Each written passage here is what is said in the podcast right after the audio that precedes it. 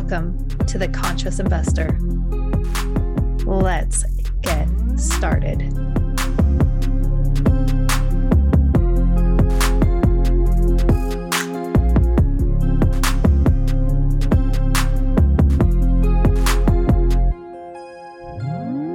Today, we're going to discuss fear it's not the happiest subject for most people, but it's a really important subject because most people at some point in their life, they are consumed by fear and anxiety.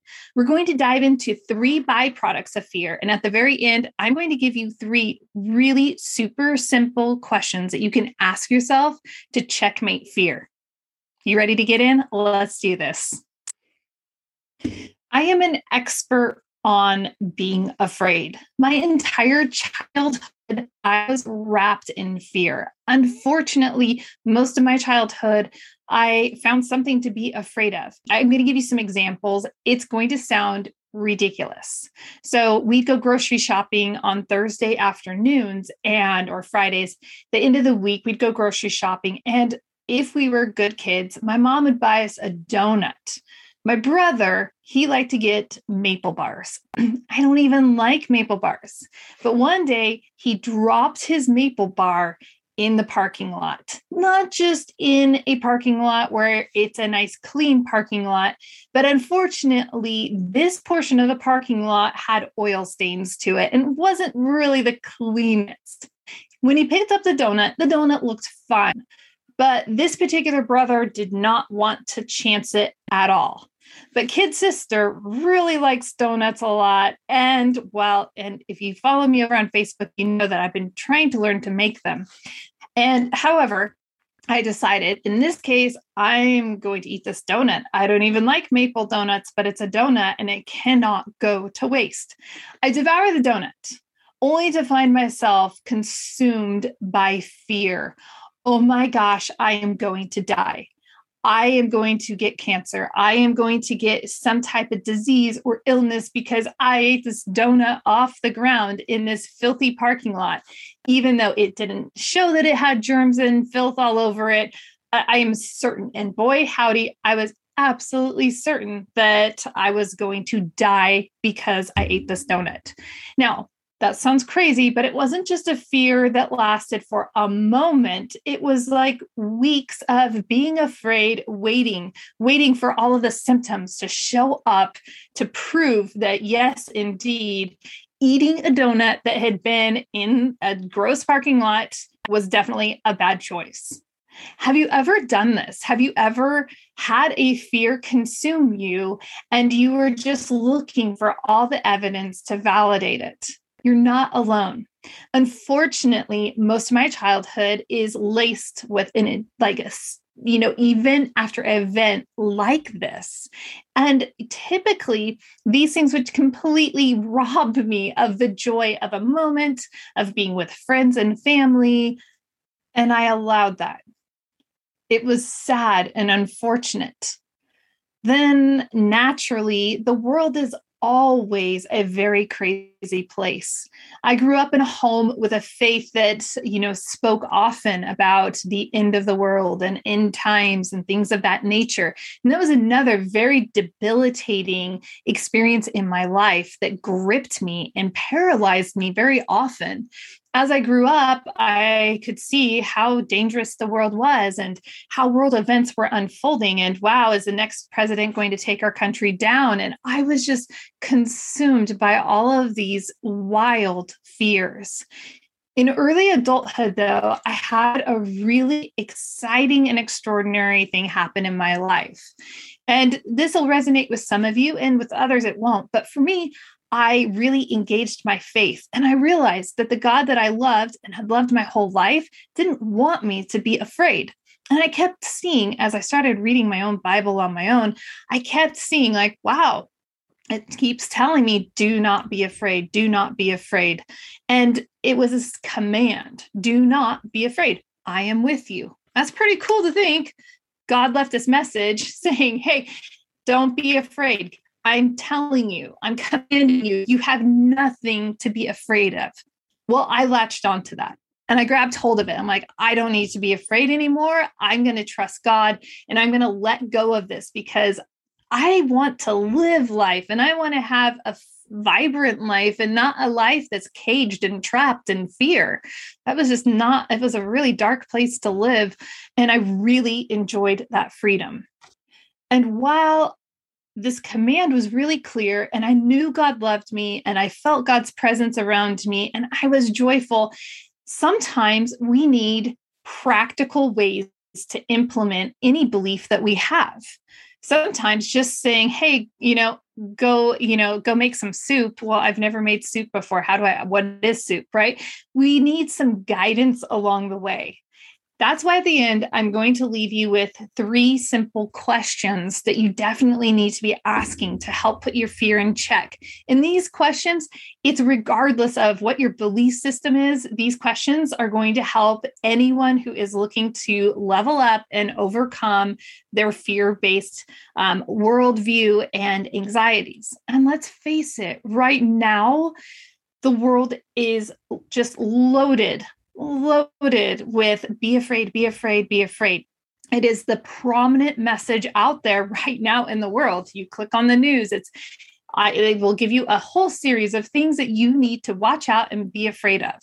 So let's talk about this in a more practical way. And yeah, I am completely going to avoid being very pointed because right now everything is so hot and polarized there's no point in getting really pointed on the virus or the economy or global unrest we just keep going on and on and on so let's go ahead and look to some Stoics. I'm really loving um, what the Stoics have to say because it's really practical. And so I snagged a few different quotes that I think are going to help you as you are looking to level up. Now, it might not just be for you. This type of level up, I have um, a daughter who is very similar to me, and she will tell you don't waste over worry. And as much as I tell her that and I coach her with that, there are still plenty of times where I need to extend even more into that. So you might have someone in your life that's like that that you get to encourage and lift up. And I hope that you do. And yeah, while we're talking about that, make sure you share this episode with a person that needs it, right? Let's go ahead and let's look what Seneca had to say. He said, We are often more frightened than hurt, and we suffer more from imagination than reality. Did you catch that? We suffer more from our imaginations than reality.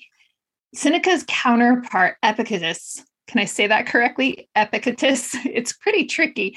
Um, anyway, he also chimes in and says, Man is not worried by real problems so much as by his imagined anxieties about real problems. I really appreciate that there's this acknowledgement, right? There are real problems out there. But here's the thing too often our judgment is absolutely clouded by our imagination. It paralyzes us. And that's the first point. Our imagination will cloud our perspective on things, and that will just keep us locked in place. And it's not the healthy place to be. What happens is actually an often half quoted quote from FDR you'll hear this first part and say, Oh, yeah, I've heard that. And he says, Let me assert my firm belief that the only thing we have to fear, right? You just finished that in your head already, I'm sure, is fear itself. But no few people go on to finish that quote, and he leads into some guidance. Nameless, unreasoning, unjustified terror, which paralyzes the needed efforts to con, um, to convert retreat into advance. So he's talking about a military strategy here, right? And he's saying, hey, our fear it is unreasonable and this terror is absolutely unjustified and it's holding us here and we're retreating and instead of retreating let's get rid of that so that we can advance and overcome So we have to take our mind in check. We've got to stop letting our imaginations run wild. For real, I think a million times I'm like, oh, wow, you know, there's the euro. Well, that's going to be like the global currency, and the, there's going to be a one world order and all these things. Like in my imagination, every single thing that was taking place at certain parts of my life used to play out in my imagination as these wild, scary thoughts. Okay. Guess what? They didn't come true. Not to say that they won't someday come true in somebody's lifetime, maybe even mine. However, we've got to guard our imagination. In fact, let's use our imagination for really good things. I want to invite you to just pause the episode right now and evaluate for just a couple of minutes. Are there places in your life where perhaps you are allowing your imagination to run amok?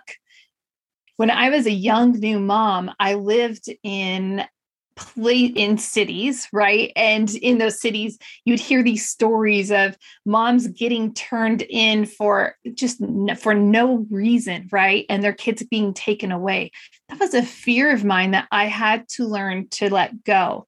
Some parents have to learn to let go of a fear that their child is going to get sick or that their child is going to be snatched, right? We all have some level of fear. Well, I'm sorry, I'm putting you in a box. Let me reiterate. I'll invite you to explore this concept of where's your imagination taking control in an unnecessary and unhealthy way. There might be an actual problem. There may be an actual threat in your life maybe your family has a health disorder and it could show up at some point in your child, right? There are some real things out there. That's okay, but we got to guard our imagination and make sure our imagination isn't running the show. The next thing that happens when we are allowing fear and anxiety to just keep, keep control over our lives is that we are miserable, right? Fear, anxiety create misery in our lives and in the lives of those around us. Seneca says, and I'm going to read this slowly. I might read it twice because it's so powerful. What I advise you to do, not to be unhappy before the crisis comes. Some things torment us more than they ought. Some torment us before they ought, and some torment us when they ought not to torment us at all. We are in the habit of exaggerating or imagining or anticipating sorrow. Are you exaggerating some truths in your life? We've already spoken a lot about imagination, so I'm not going to elaborate too much on that. But are you anticipating sorrow? I used to do this a lot. I'm sure that I still do because it's part of how I'm hardwired. And my dad was the same way. We would kind of grieve things before they happened.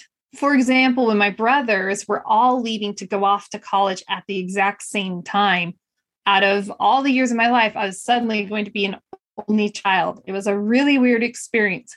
The entire year leading up to my brothers, you know, leaving for college because we knew a year in advance, I would say, "Oh my gosh, this is our last Halloween. We've got to do this. This is our last Christmas together. We have to like make sure we do this tradition." They even obliged me in having a final candy hunt for um, our like last Easter before they left.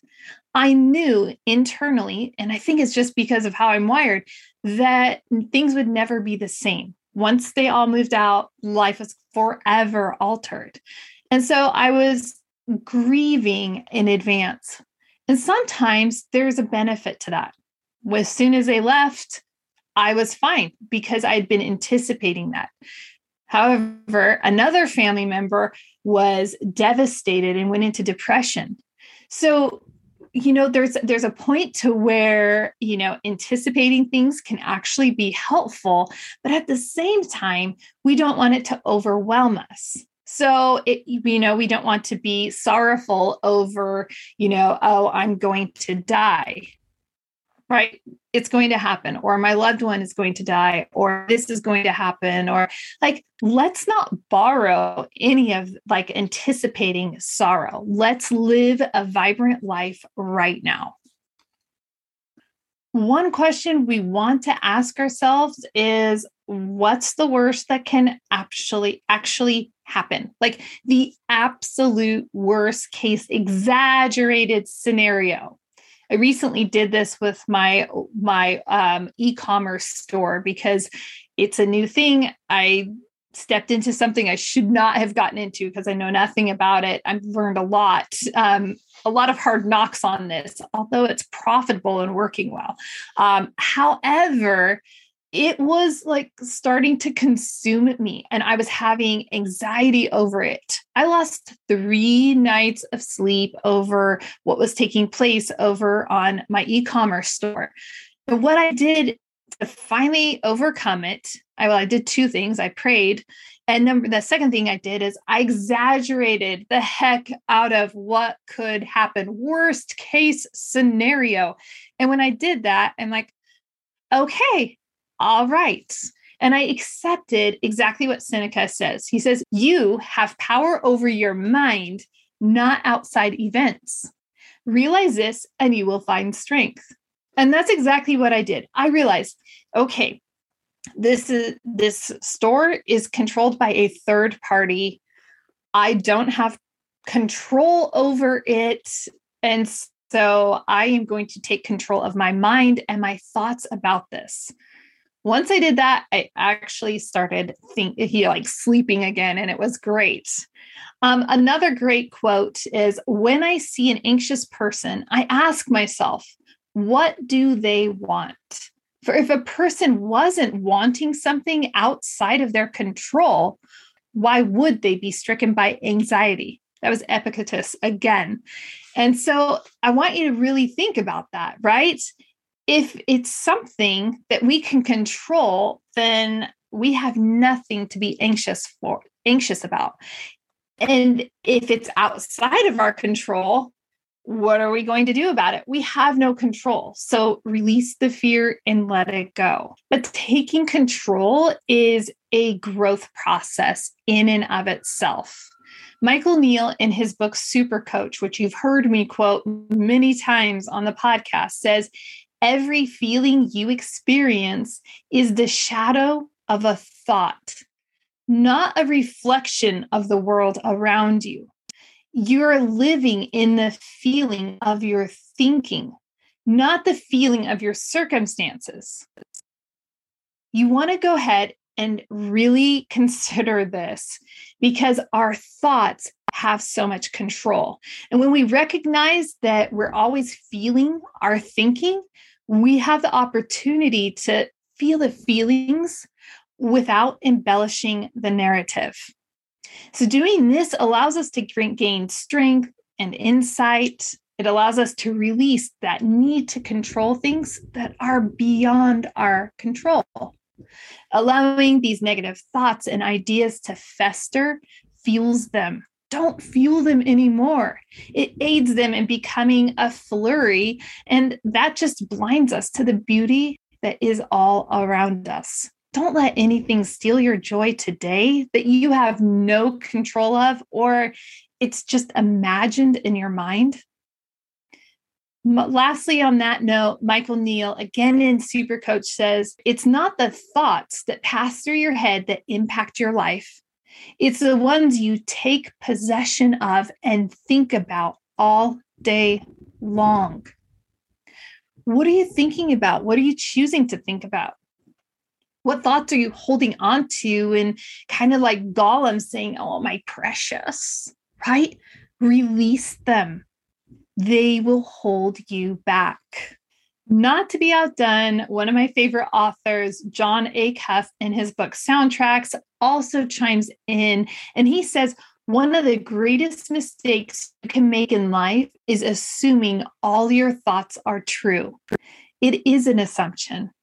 And that leads us to our first question that we need to ask ourselves What assumption am I making? This concept is also reiterated in the Four Agreements. If you haven't read that book, I highly recommend it. When we make assumptions about people and motives, the world around us, it's all from our own thinking and our perspective. Our perspective influences and impacts our response to the world. It's important and it's acceptable to say, I can pause and I can evaluate what's going on and I don't need to make any assumptions. So, first question to ask yourself Am I making an assumption? Second question to ask yourself is Is this true? Is what I'm thinking true? Think about some of those really exaggerated thoughts that go through your head. Really, is that really going to happen?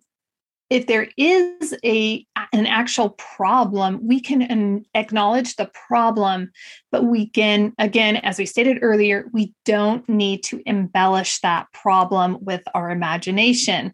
It's like if you were uh, remember those bejeweled? I think that's what they were. I never did it but it's where you like clip on all these sparkly things. People put them on their shoes and hats and bags and jeans. So like you don't have to go and take a problem or or reality and you know do anything to add to it okay? Just say what is true in this situation right now and with that, you might also say, what do I have control of? Is there a way I can contribute here or a way that I need to prepare?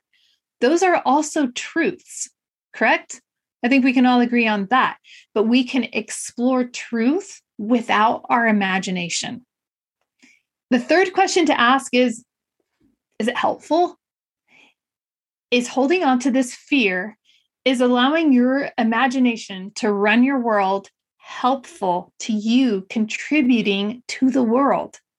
Can you show up as your very best self if you are holding on to your buddy anxiety? No, I sure couldn't. It was always very clear when I was being anxious. I'm going to add a little bonus. There's a book called um, The What If Monster. I read it to my kids when they were little, particularly my daughter.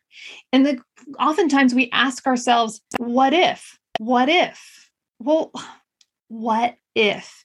And if we're going to ask ourselves, what if on the negative side, be sure to ask yourself, what if on the positive side as well check it out. Um, I think it might be called Jonathan and the What If Monster. So uh, if you really want it, send me a message and I will uh, send you a link to the book directly. All right, let's go ahead and wrap this up with reminding ourselves it's okay to be afraid. It is human to be afraid, but we can become role models. Okay. Fear, that's human but overcoming that that's role model status. And right now the world is in desperate need of role models.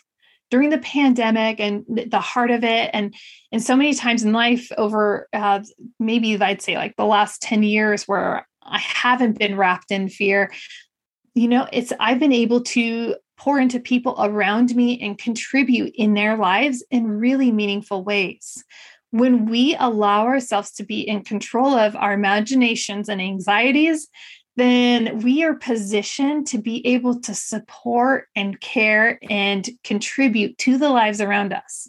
Definitely a huge payoff. Imagine what this world would be like if people weren't wrapped in fear. I'm always curious what stood out to you and what helped you most, or what sparked another thought. Remember that thoughts um, build on each other. So if this episode gave you a level up thought, like drop it down in the comments below or shoot me a message, tag me over on a social media platform to let me know. I like to learn and grow, and you can take any of these thoughts up a level or over, however you want to look at it. And that's really powerful. That's how we contribute to each other. So let me know what stood out to you. And remember, if any of this stands as um, something that can serve someone in your life in recognizing fear and anxiety and overcoming it, please make sure that you share it. I would love to emancipate people from the fear that just grips them and holds them captive. I appreciate you so much. Until next time, live big, love bigger. What's the big deal about investing in apartments? Why is it better than investing in a slew of single family homes? I've compiled a lot of information on why investing in a multifamily, also known as apartments, will help you reach your investment goals. Head over to 3keysinvestments.com and download the Why Invest in Multifamily guide today.